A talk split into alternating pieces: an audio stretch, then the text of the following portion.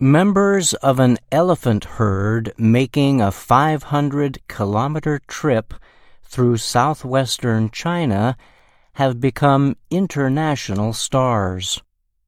The 15 member herd was already receiving wide coverage in China. But now the group's long trip is being documented by major media companies and on social media. The elephants are traveling from their home in a mountainous area of Yunnan province toward the city of Kunming.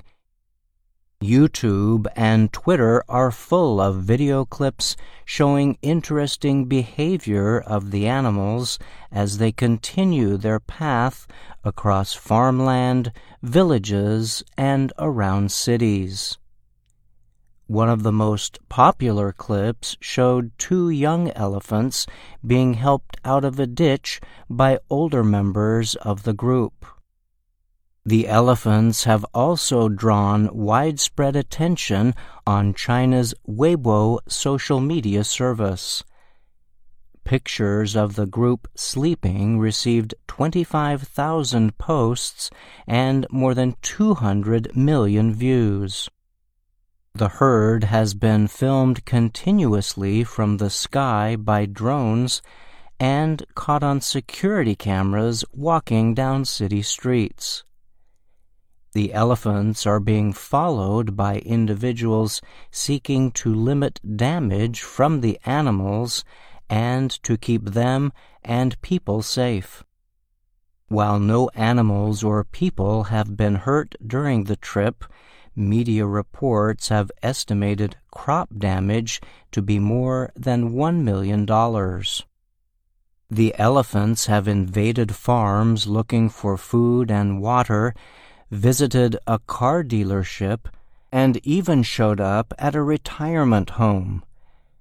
At the home, some elephants attempted to visit rooms, leading one man to hide under his bed. Sixteen animals started out in the group, but the government says two returned home and a baby was born during the walk. Officials in China say they are not sure exactly what persuaded the elephants to make their long trip. They do, however, seem to be drawn to corn, fruits, and other tasty crops they find along the way. Some experts say the elephants might have left because their leader might have gotten lost. Asian elephants are loyal to their home areas unless there have been major changes to the environment, a loss of resources, or development, said Nilanga Jayasinghe of the World Wildlife Fund. In this case, we don't really know why they left their home range, she told the Associated Press. She added that the area where they lived had seen major habitat loss linked to agriculture expansion. What possibly happened here is that in their search for new habitat, they got lost along the way and kept going. Jayasinghe added. Elephants are given the top level of protection in China.